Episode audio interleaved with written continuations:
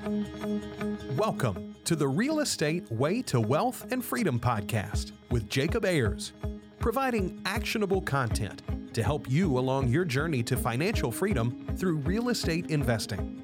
As the premier asset class, real estate has helped ordinary people just like you amass fortunes. The benefits of passive income from real estate investing will allow you to live a life you want.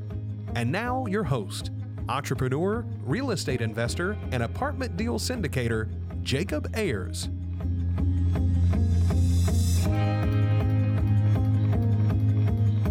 Hi, and welcome to the Real Estate Way to Wealth and Freedom podcast. Hi, I'm your host, Jacob Ayers. Thanks so much for tuning in to this week's episode. I'm so glad you're here. Today, we have a really special guest, and his name is Cliff Hayden. Cliff is a real estate investor and founder of Show Me the Rental Com, an online software that automates the most difficult part of property management, finding and screening qualified leads. Now, after quitting his day job to pursue real estate investing as a career, Cliff grew tired of the hundreds of calls and emails of unqualified leads just to find out that one good renter. He was tired of managing showings and following up with people. He was struggling to find time for his family, as I'm sure you guys can all relate to. So he decided he needed to find a better way to do all of this. And when he couldn't find a better better way he built it. So today I'm excited to talk with Cliff about this Show Me the Rental software and just the ins and outs that Cliff has seen in his days of managing his own rentals. Today, I welcome on the show Cliff Hayden. Hey, Cliff, thanks so much for joining us. Jacob, I'm excited to be here. I appreciate the opportunity. I love it. Well, Cliff, hey, first off, can you tell us a little bit about yourself, kind of how you got started in the world of real estate investing and just your background up to this point? Yeah. So, a little bit about myself. I am married with five beautiful children. I am lucky enough now to have a freedom of a job where I can get home by three o'clock every day and get my kids off the bus and help them with homework because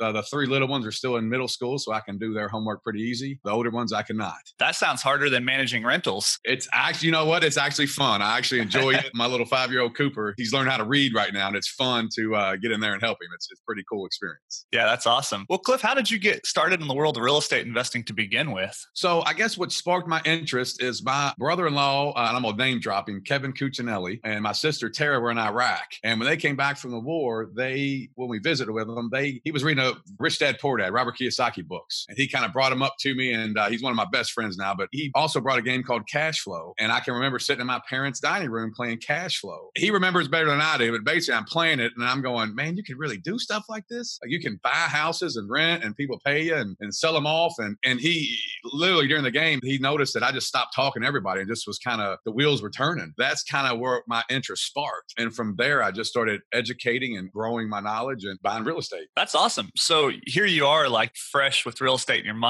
playing this cash flow quadrant game, which is a really cool game that Robert Kiyosaki developed. And you're kind of like, just kind of the wheels are turning. You're thinking, wow, I could do this in real life. So, what did that next step look like for you? Did it take a while before you actually put those wheels in motion, or what was your first step after that? So, at this time of my life, I was say early 20s, and I had a real job. I was uh, worked at AT and T, and I was what they called an outside plant technician, which was a fancy word for construction worker. So I drove around the big bucket trucks and put up telephone lines. I'm from Kentucky, all through Kentucky, and then I would luckily have the opportunity to go out of town on storm damages and make some good money on overtime and working. I had a full time job, and Robert Kiyosaki, he had a coaching class too. And I signed up for his coaching class on how to do real estate and do different things. And the coach got me to buy a duplex, which I'm not knocking Robert Kiyosaki, he helped me a ton. But this particular program, the duplex I bought was a horrible deal. I just didn't know better. And so I just kind of jumped in. And the good thing that came out of it is when I was calling, I had a good down payment. but I called around to get loans, one of the loan officers just knew that I needed help. It's nice to have guys that you know can see I'm young and don't know really what I'm doing, trying to take a chance. So he introduced me to a club called our local REIA club, our local real estate club. And so I had no idea that even existed. And so I started going to that club and I met a guy named Mike Butler, who then became my mentor. And so he had a mentoring program and I signed up for it and I was all excited because I owned a duplex. And I'll never forget going into his office for the first day thinking, you know what, I'm 20 some years old, I own a duplex, I'm doing well. And he literally makes fun of me for like three minutes about how stupid it was to buy that duplex.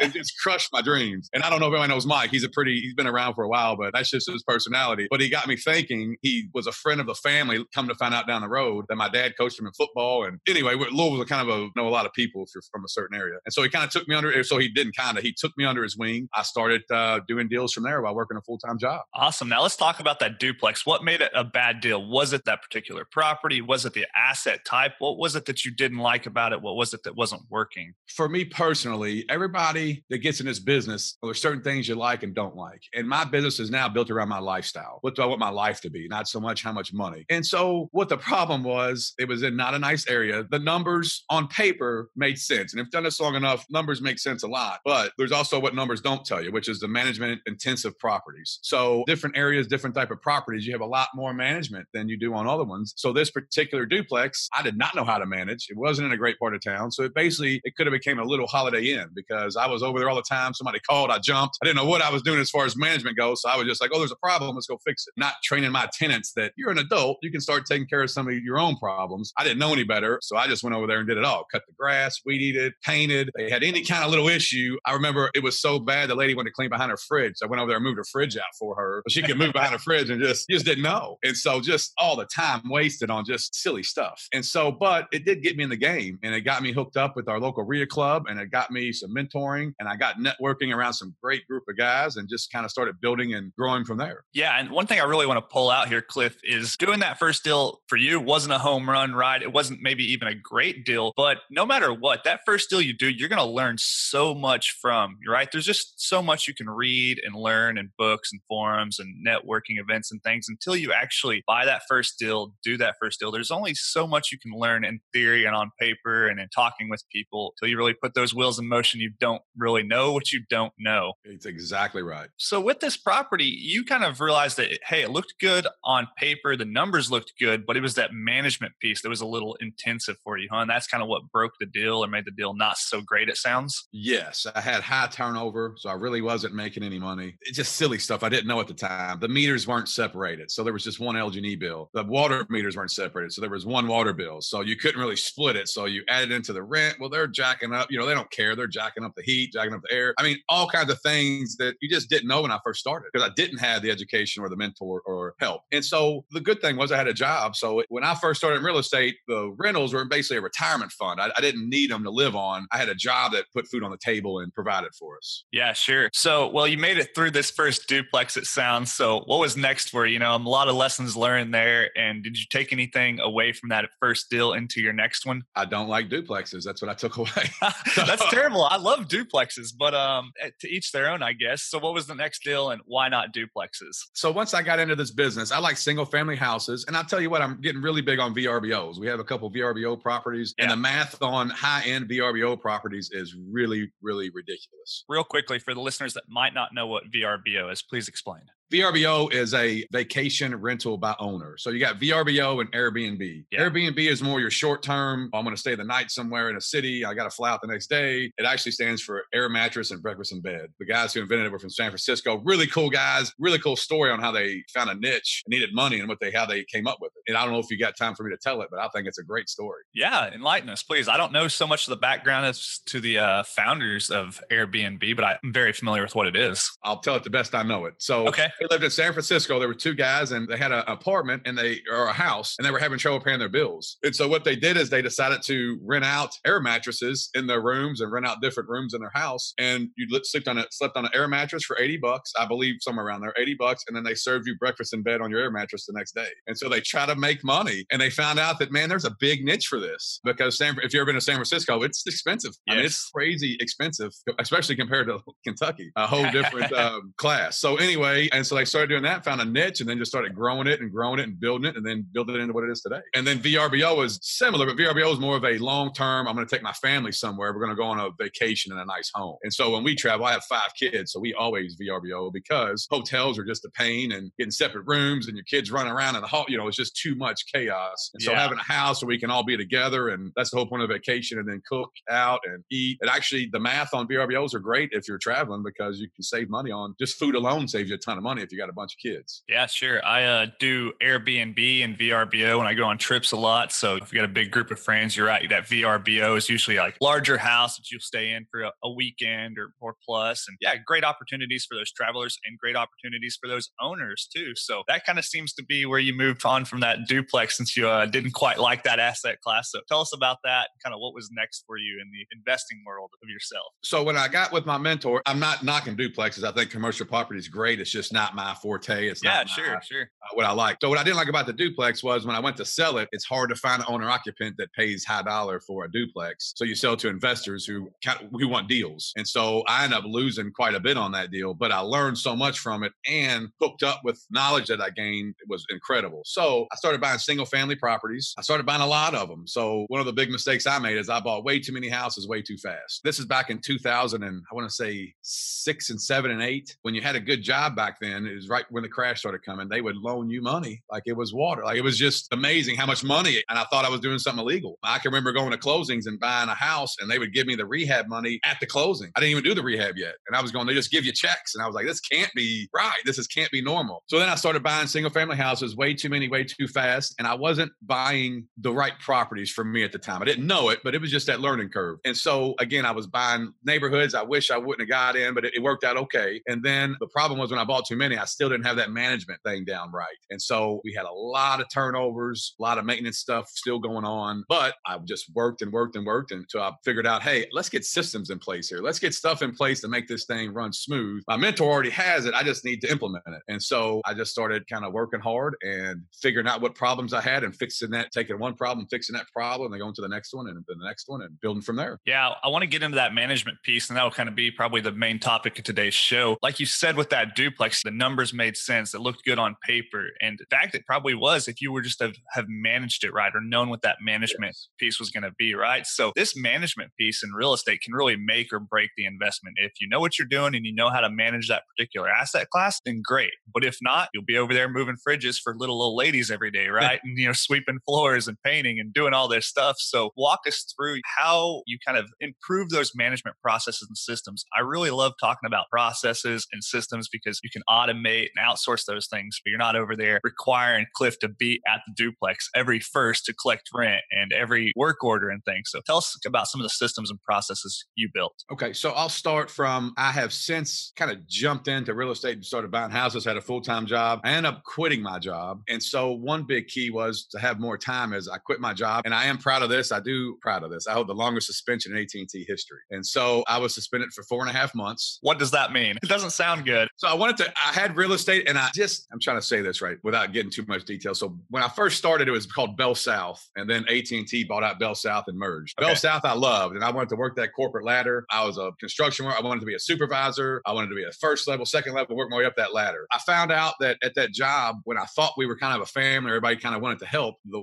further up or more I learned, the longer I was there, they didn't really care. You were basically a puppet on a string and uh, they pull your strings and it got to the point to where I just hated going there. They beat you up and browbeat you on any kind of accidents you got in or anything that happened. And my thought was, we're in construction, stuff's going to happen. I mean, it's just when you're working with big tools and big trucks, you're going to get dings and banged up a little bit. That's just what happens. So anyway, I had a bunch of houses. I knew if I could do real estate full time, I could make it. But I come from a very humble beginnings of lower middle class families, and my parents, I was instilled go to school, get a degree, get a job, and go from there, work your way up. And so I wanted to quit, and I didn't have the guts to just all out quit because it was a good job. I mean, I was making sixty, eighty thousand dollars a year, and so it couldn't have worked out better. They popped me with a random drug test, and when you have a drive a bucket truck, you have a CDL license, and they do random drug tests. And so I told my boss, I was like, you know what, I'm not going to take it. And when you don't take a drug test, it's the same as failing a drug test, and then you have to go to rehab. And so when you go to rehab, you're on suspension till you get the classes taken care of. And so just stuff, pieces of the puzzle that worked out are so cool. So my rehab counselor happened to be my aunt and uncle's next door neighbor, who I knew, and very cool guy. So I kind of comfortable with him, told him um, what I was doing. He kind of laughed and thought I was crazy. I just said, man, I just need time to see if I can do this real estate thing before I quit. So this was an intentional sabbatical, it sounds. Yes, it was. It was intentional because I didn't want to walk away because at that I'm 20 years old. There's not a lot of kids making the amount of money I was making doing literally we took a drill and drilled in a, in a piece of wood. I mean, we put up telephone lines. It wasn't rocket science. It was a little dangerous. And I had, I love, it was fun, but it was very planned uh, suspension just to see if I could make it. And so basically I took eight hours of rehab and turned it into four and a half months. And I think I had a couple, uh, sad to say, I think I had a couple grandmas pass and um, sickness and illness. I had to miss appointments and uh, kept dragging it out. So finally my boss called and was like, you got two days to get back in here or you're fired. And I was lucky enough to say, you know what? I quit. I actually end up in my first month of doing real estate on my own. I made my salary that I made at AT&T my first month of doing this on my own. And so I knew from there I could do it and uh, took the next step. Awesome. Yeah, that's an interesting jump into doing real estate full time. Being able to test those waters like that, it's a scary jump. I haven't quite made it myself either, but uh, lots of people want to have that proven other stream of income before they quit their day job. For you, you're able to kind of take that sabbatical, test out the waters, realize you were going to be able to make it, and then took that plunge. So tell us about that mindset. What was going through your mind at that time? Like you said, you're going to give up a really good day job, right? To kind of go pursue real estate. I think it comes back to um, your comfort zone. You got to figure out what you want in life. And so I just wasn't happy. So I, I just want to change. I looked at some of the older guys that I work with and super nice guys, but their backs are broke down. They got bad knees. I mean, I just was like, I don't want to, this is not who I want to be in 30 years. I'm not to get too cliche, but you only live once. If I'm going to go out, I want to go with a bang. I wanted to see if I can make it. And so I think you just got to have the guts. And I think to me, you just know there's going to come a time when you're doing real estate in your job and guts going to start. For me, my gut just started saying, you know what, this is direction I want to head in. And you just got to listen and hopefully you listen and go from there. Yeah, awesome. So here you are in about the pre 2008 timeframe, buying all these houses. How does that pan out for you? And tell us kind of about that process there. So what I did when I quit my job, it just timing. So I ended up becoming a foreclosure buyer's agent and uh, did not understand what that was, but just I was there at the time the market crashed. So if you were a buyer's agent and a foreclosure and that crash, you could make some serious money. And so I became an agent. The problem when I quit my job, stuff you don't foresee is when you quit your job, guess what? They don't give you loans anymore because you don't have a job. When you're self-employed, you had to wait two years. So I stopped buying houses for two years, which in hindsight was a blessing because I was digging a deep hole with debt and leveraging myself pretty hard because I had that job. And it worked out great that I stopped buying. And, and so I started building up cash and started becoming a buyer's agent. I loved doing that. It was something new and I worked and I worked and I put in a lot of hours at the sacrifice of my family, which we can talk about later. I'll bring that up on how I do things now. And then also I found niches. So what I did is I would listen to what was going on in the market and I would say, okay, I can do that or I can do this. And so one of the big niches at that time frame was a lot of foreclosure agents. The banks needed contractors to fix up houses because they've never seen a crash like this. In our town, thousands of empty houses and people would just leave and they would leave and turn off the electric. Basements would flood. I mean, everything would just go bad. Basements would flood.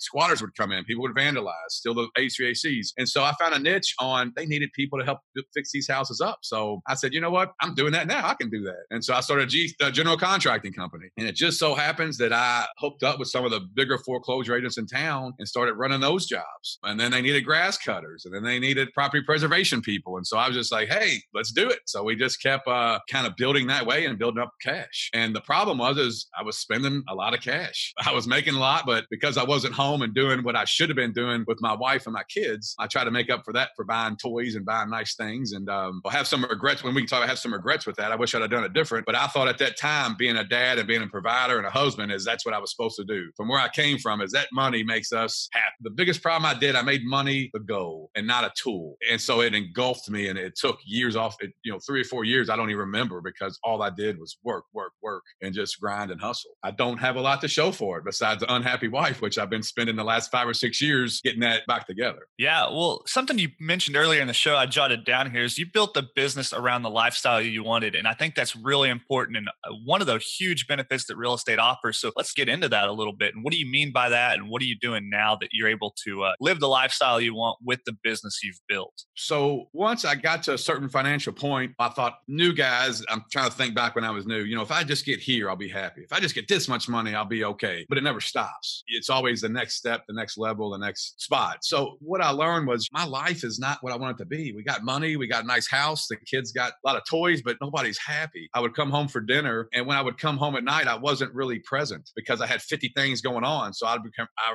this is, I'll tell you how this got started. I was sitting at the dinner table several nights and my phone would ring. I get text messages, I get emails, and I'm always talking while we're supposed to be having family dinner. And my wife is just livid. I tell this story several times. If remember Superman when his eyes got real red and shot lasers out, that's what she would do. And it caused problems. And we were both arguing back and forth as you need to be a good father, you need to stay home, be with the kids. And I'm going, you see this house? Do you see this food? You, you know, doesn't make it put itself on the table. And so we're going back and forth, nothing productive. And I'm going, this has got to stop. Like this is not what I got in this business to do. This is horrible. And so what I found myself doing as far as the rental houses go, we would have three or four empty rental houses and it's nonstop phone calls, nonstop emails, just talking to the same person over and over. It's a three bedroom, two bath. This is blah, blah, blah. And I started finding out that, hey, I'm asking the same questions. We're asking, are you on Section 8? How long you in current residence? How much money do you make? Are you willing to sign a three year lease? And then we would screen them and then go, okay, well, that's what kind of what we're looking for. So here's how you go see the house. And we set up an appointment. And I got to thinking at the table, like, there's got to be a system out there that automates this whole process. There's got to be because I got to get my life back. And so I looked around for a while and could not find anything. And so I just decided to build it. That's where Show Me the Rental was born. And, Show Me the Rental was born just so I can be at home and actually be at home. And so the big problem I was having, back, I'm going to back up a hair, is I thought I was providing for my family, but I really wasn't providing for them because I wasn't there. You know, I wasn't there to help and talk and, and help raise them, help raise my kids. And so for the last five or six years, I have literally transformed my business into where I put life first and real estate and my business second and I have not been happier in years than I am now. Still not perfect, but we're getting there. And how's your business doing?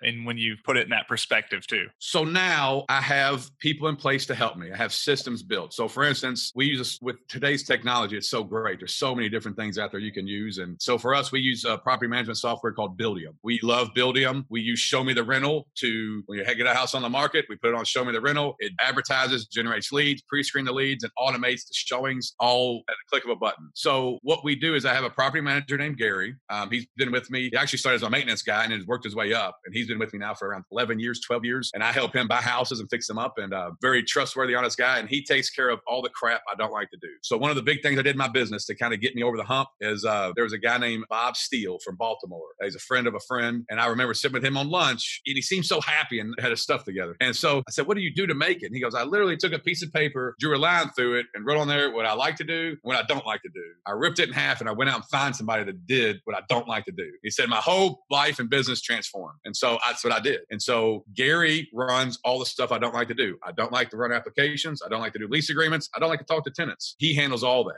What I like to do is collect rent. I like to watch my bank accounts and do, I'm basically involved with all the money. Anything has to do with money in my business, I have, I'm involved in it. Gary handles all the other stuff I don't like to handle. I have two other VAs uh, that work with me, just stay at home moms, and they work at nights. And basically, what we do is I don't like sending seven day letters out, and I don't like doing evictions or collections. So one of my VAs, that's all she does. She handles that part of it. She also does um, very smart. She's a lot smarter than me, thankfully. We have projects that I want to work on. For instance, property taxes, putting a system together for that, putting a system together for we appeal our property taxes. So we have different projects and I tell her what I want and then she puts all that together for me because I don't like doing that. What I like doing is this right here, Jacob. I like podcasts. I like pitching things. I like traveling with my family. And so I spend all my time doing that stuff that I like to do, which is very fun. Yeah, sure. Cliff, you and I would not make very good business partners because we enjoy the same things, right? We wouldn't complement our strengths very well. So you and I would just both would be wanting to do podcasts and buy properties yeah. and our taxes would fall to the wayside, right? So, so yeah, that's awesome. I think it's really important to build that business around the lifestyle because that's what you're doing this for, right? You're out here buying real estate and investing in real estate so that you can live the life you want. And if it's consuming your life, then what's the point? Just stay at your AT&T job, make it home every night for dinner, right? Yeah, and there's nothing wrong with that, by the way.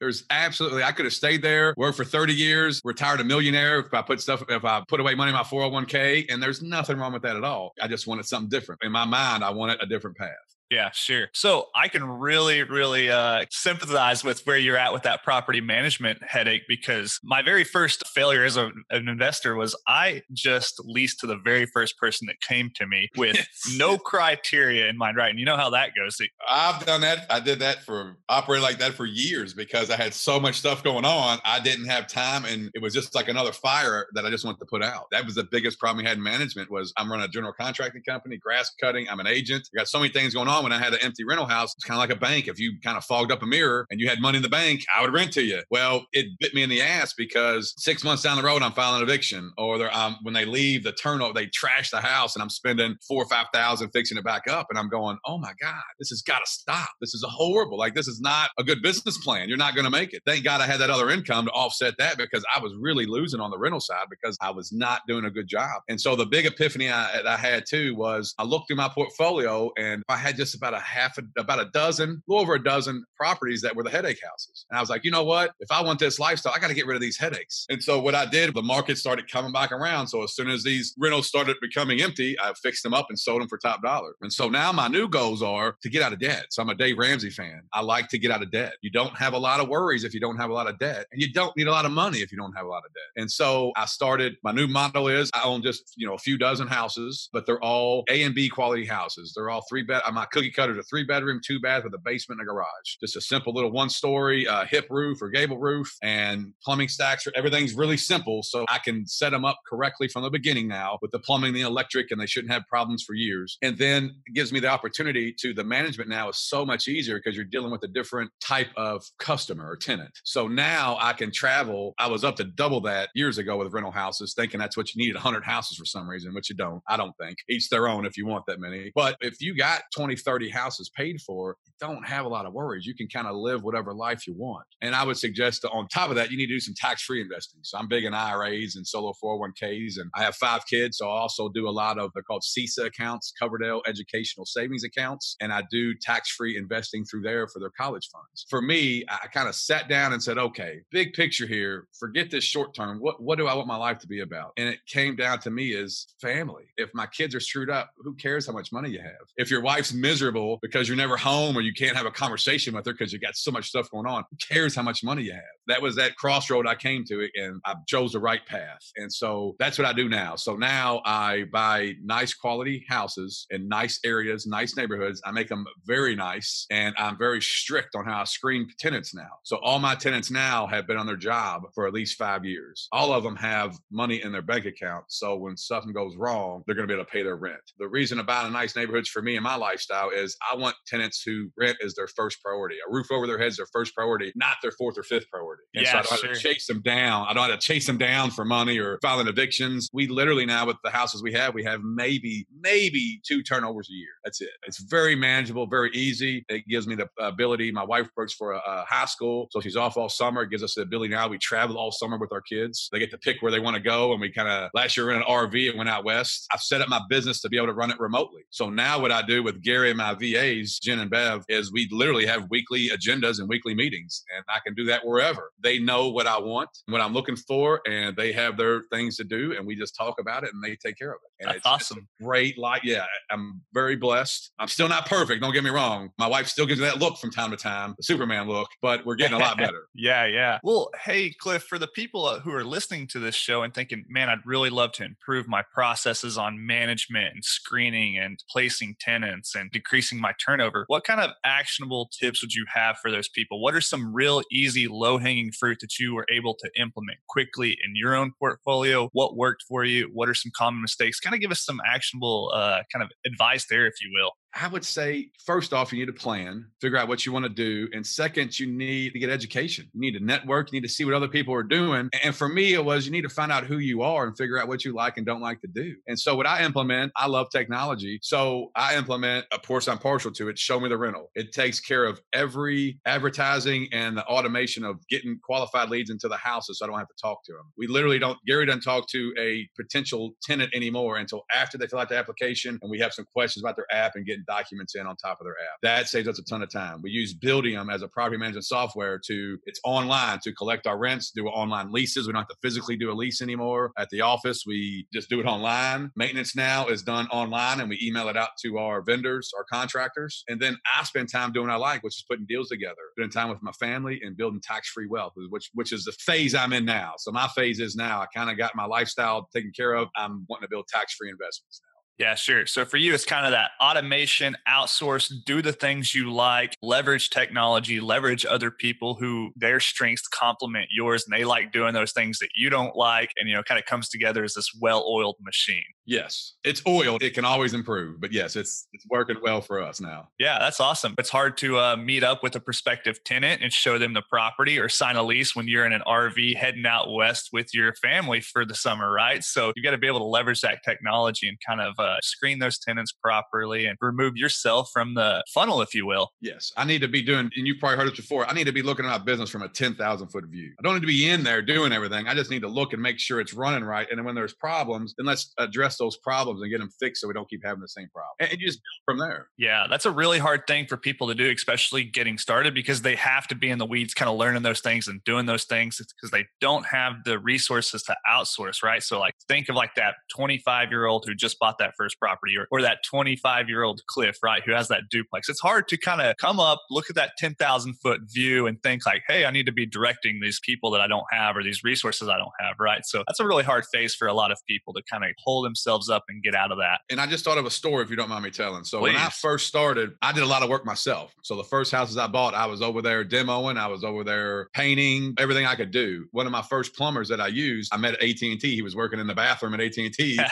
He would help me. He said, "Sure." So I went over there and I grunted for a plumber for a year and a half. Literally, I would go. We would work on jobs together. He became a real good friend of mine. I actually helped him start up his own plumbing company, which I'm proud of, and he does very well today. I didn't even know what a vent was. I thought a vent was what was on the like a register on the wall. I didn't realize plumbing drain lines had vents going out the roof. I had no idea. So he yeah. kind of showed me, I would say getting there and get dirty. I agree. And just not to know how to do it all, but just understand how houses work and what issues are. So for us now, one of the big things we do that I wish I'd have done when I was younger is we replace all the water lines now with PEX and we run them with almost like a home run line. There's no shortcut. So there's no chance of a pipe busting. We run very long runs and then we redo all the drain lines and we set everything up nice and clean. We get rid of a tip I would uh, suggest for new people. We get uh, rid of gas water heaters. We use electric now because electric doesn't have vents. You don't have a vent in your roof, which will cause a leak eventually because plumbing boots always leak. We use 90% furnaces and we go out the house because we don't want a vent in the roof that's going to leak. And so yeah. we kind of set our houses up differently from learning our the maintenance issues you were having and said, okay, let's fix this issue. And I think getting in there with your helpers and learning and getting dirty in the beginning, if that's what you like to do, I like doing construction. That's what I did. And just learning the in and outs of how things work. So when somebody talks to you, a contractor, you know, yeah, that's wrong or that's right or this guy's honest or not. And you can kind of slowly grow your business from there.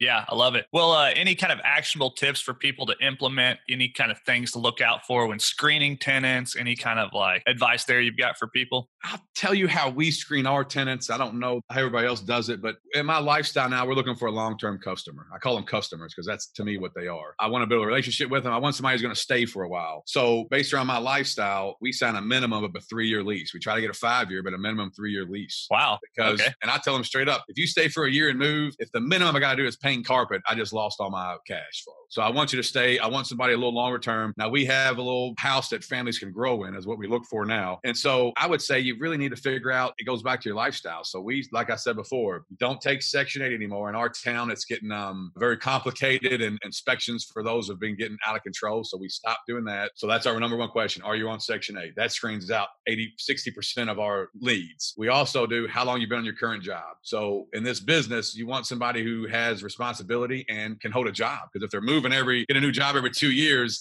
something's going on. So we also want to know how much money you have in the bank because we want to know are you responsible enough to have an emergency fund, something so if something goes bad, you're not going to sit there and go, oh my god, what do I do now? And that's what we want to see. And if that gets them into the house, and then from there we're going to verify their information. Once we verify it and talk to them for a while, uh, you just get a good feeling. And usually the people who get you the information fast, the responsive ones that you want to look at, if they're dragging their feet, and it takes them four or five days or a week to get you information. You're going to have problems down the road on the telltale sign of are they going to pay the rent on time. Yeah, sure. And here's what I found with doing automated leases, and I'm sure you've seen the same thing, Cliff, is you send somebody an electronic lease or or application that is actually application first phase, right? And they can't manage to fill out the application and send it back, or they don't have an email or whatever it is. It's like really trust you to go pay rent then on this portal or whatever your process is. Another thing I see a lot, and maybe you you've seen this too, is uh, references. Is your reference your mom? Is your previous yeah. landlord your mom? If so, red flag, right? I don't rent rent to anybody anymore who their reference and their previous landlord is their family member, right? Because that just throws up a red flag, and I've had a few issues there. yeah, for sure. You need to get with somebody in your town that knows what they're doing. There's a lot of older guys out there, and you take them out to lunch, man, they'll tell you a lot of stuff and kind of figure out, kind of help you figure out what you want to do in real estate. Yeah, sure. Well, Cliff, what are your next goals? What's the next phase look like for you? What do you want to do? How do you want your real estate to kind of play into your life? Talk us through, you know, what's next for you? So my next goal, I call it the 15, 815. So what that means is um, I have three different kind of areas of business I'm growing. So I want to be debt free and have uh, cash flow coming in at 15,000 a month not to pay for my lifestyle. The 800 is I have five kids in CISA accounts. Each kid, if you know, on college is going to be roughly about 40,000 a year. So that's roughly $800,000 it's going to cost uh, for college. If you pay that after taxes, it's about 1.3, 1.4 million dollars. Right now we're doing investments in their CISA accounts to give them an upper hand when they go to college. And our thought on college is I, I'm a UPS is big in our town and I love their program of we'll pay for your college, but here's your grade average. Here's this. Here's I'm going to give you this money, but you're going to earn it, work for it. And then the other 15 is 15,000 a month in tax-free accounts. So I have an IRA and, and a solo 401k I just started, and I want to be able to have 15,000 a month tax-free coming in when I retire.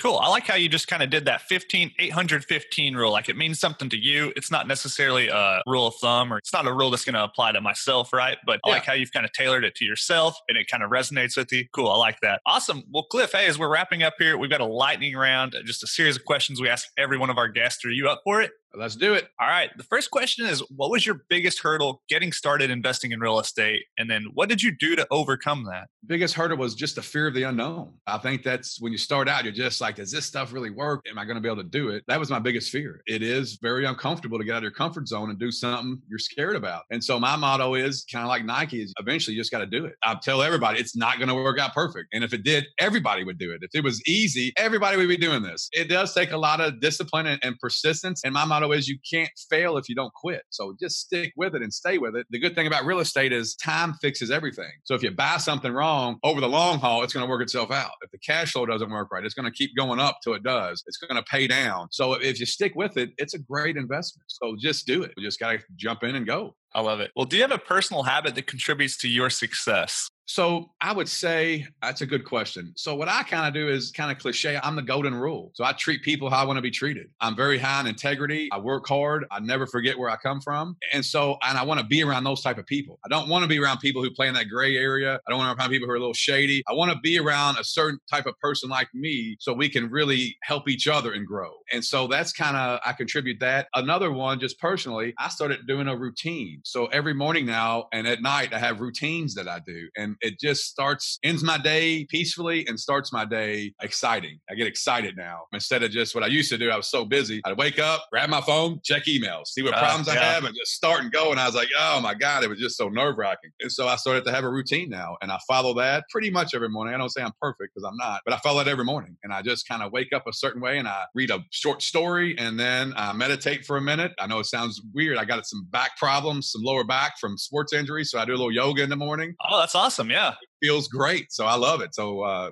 gets me going. Yeah, I love to stretch in the morning. It's something new I've been trying and uh super unflexible. So yeah, just I think having that anchor to start your day or end your day, really powerful stuff. A lot of people out there do it. So yeah, really cool. Well, I'm gonna tee this one up for you. Do you have an online resource that you find valuable in your day to day? I can think of one. Actually, I'll, I'll, give you two actually. Okay. So of course, of course, show me the rental. So I would say just try it out. If you're in the management business, it's going to be a ton of time and it's not expensive. I, I don't think we're going to overprice it. I made it as cheap as we could possibly make it. It's $49 until your property is rented. So it does all of this for 49 bucks, no subscription, no monthly fee. It's just $49 flat fee until your property is rented. I would say check it out and try it. I think it'll let you have dinner with your family again. That's kind of the goal. Well, that'll pay for the dinner, right? That'll pay for the dinner. yeah. And so the other one is I started using an app. I think it's pretty cool. I want to share with people. It's called Blinkist. Have you ever heard of it? I have. I've seen a lot of uh, social media advertised for it, but I've never used it. I'm a big I, Audible book guy, so uh, tell us about it. So that's what I do in the morning. I do not like to read. I can read for around 15 or 20 minutes and my brain just shuts down kind of. Okay. Can't comprehend. So what Blinkist does, it basically takes a book and writes a book report and goes over all the hot points and what the book's about. So I read that every morning for around 15, 20 minutes. I can get a book read. And they also have an audio book for it. So you can actually, they'll read you the book report. Uh-huh. And so I use that a lot and it helps me just kind of keep my mind fresh. And mind, just like my money, I want to use my mind as a tool and not as just always have it on. I got to be able to turn it off because Yeah. you get crazy. Yeah, and your mind is kind of a product of what you put into it, right? So if you're always worrying about stuff or checking email or listening to junk, then that's what's going to be in your mind. But if you're filling it up every morning with little good stories here, tidbits of just whatever you want to fill your mind with is what's going to be in there. So you have to remember that and be keen on that. Yes, I agree. Well, on that note, what book would you recommend to the listeners and why? So for new guys, I think back of two books that really took me off, and I'm sure most of them know Rich Dad Poor Dad. Sure, yeah. And then a guy by the name of John Schaub. It's called Building Wealth One House at a Time. He's out of Florida. He's one of my mentors, also. Great, super nice guy, down to earth. Great book. And then I've also read a book called recently called Traction, and it's how to implement a business plan. I've heard a lot about that book. I need to pick it up. It's helped me very well. So the problem, one of the problems I had in my business with these weekly meetings we have with our people in the office, our staff, is I wasn't very good at making sure they did everything on a timely manner. I was too nice. I'm always too nice, and so it kind of helps you in a not a abrasive way or obtrusive way, but just kind of make sure, hey, here's our deadline. We got to get this done. If not, you need to let me know why, what, and then my plan is here's our deadline. You agree to it. We got to make sure we get it done. And so that's Blinkist helps a lot with that. I'm sure that applies to yourself too, right? Sometimes you have to hold yourself accountable. Like, hey, you said you're going to do this this week. Did you? Did you not? Why? Why not? You know, I got to do that to myself sometimes. Well, Cliff, last question in our lightning round. If you were to give advice to your 20 year old self to get started investing in real estate, what would you go back and tell yourself? in today's market, I'm really big on VRBOs. So I would tell myself, hey, let's educate on these. There's a lady named Beth Carson who I really like. She has a free book. She's kind of the queen of VRBO, but just learn about them because the numbers on VRBO versus rental houses is really different. I have two VRBOs and it's like having additional 12 paid for rental houses, just the two that I have. And so I would look into those. And then also when I started out, I would have bought nicer rental houses. I wish I would have bought some more higher end stuff because I had a job, so I didn't need the money. If I had those higher end houses, it would have been a lot less headache. It all worked out, but I wish I'd have done that earlier. Yeah, sure. Well, Cliff, hey, it's been a lot of fun having you on the show talking about how you got started and how you've built a business around your lifestyle and able to have automated a lot of this and outsourced some of that to help you live that life you want and build that business towards doing that for yourself. So, really cool to kind of hear your story and just kind of see what's working for you and your business. And uh, yeah, I really appreciate you coming on. Now, for the audience members that want to maybe learn more about you or showmetherental.com, where's the best place for them to go and check that out? Well, just to learn about it, you can go to showmetherental.com. Um, if you've got any questions or any things I can help you with or whatnot, you can email me at any time at cliff, C L I F F, at showmetherental.com. And then also, I'll give you my phone number. I only answer phone calls twice a day during certain block times, but All right, be careful. I return messages as soon as I can. But you can call me at 502 641 8781. Again, 502 641 8781. All right, awesome, Cliff. Well, hey, thanks for that. As we're wrapping up here, any parting piece of advice you'd like to leave with the audience members? for a grand finale, I had something that was really life changing for me. And it was an article of what people say on their deathbed. And so I remember reading it when I was really, bit, you know, just it was at the right time. And no one ever says on their deathbed, I wish I would have made more money. I wish I would have worked harder. I wish I would have worked longer hours. So think about that in your business and what you're in the business for. And if I can help, advice is set it up from the beginning the best you can with the best intentions, not just money. And it's easy to say when you have money. Uh, so I want to make that clear. It's, it's a little easier when you've been down that road and looking back. But if I had to do it again, I made it the goal. And it was lot of bad sacrifices I made to do that. I would have done it different. Yeah, awesome. Well, Cliff, hey, it's been a lot of fun having you on the show today. Lots of wisdom, lots of actionable advice. Really appreciate your time. Looking forward to having you back on in the near future. So thanks I love so much. it, Jacob. Thank you. All right. Thank you, Cliff.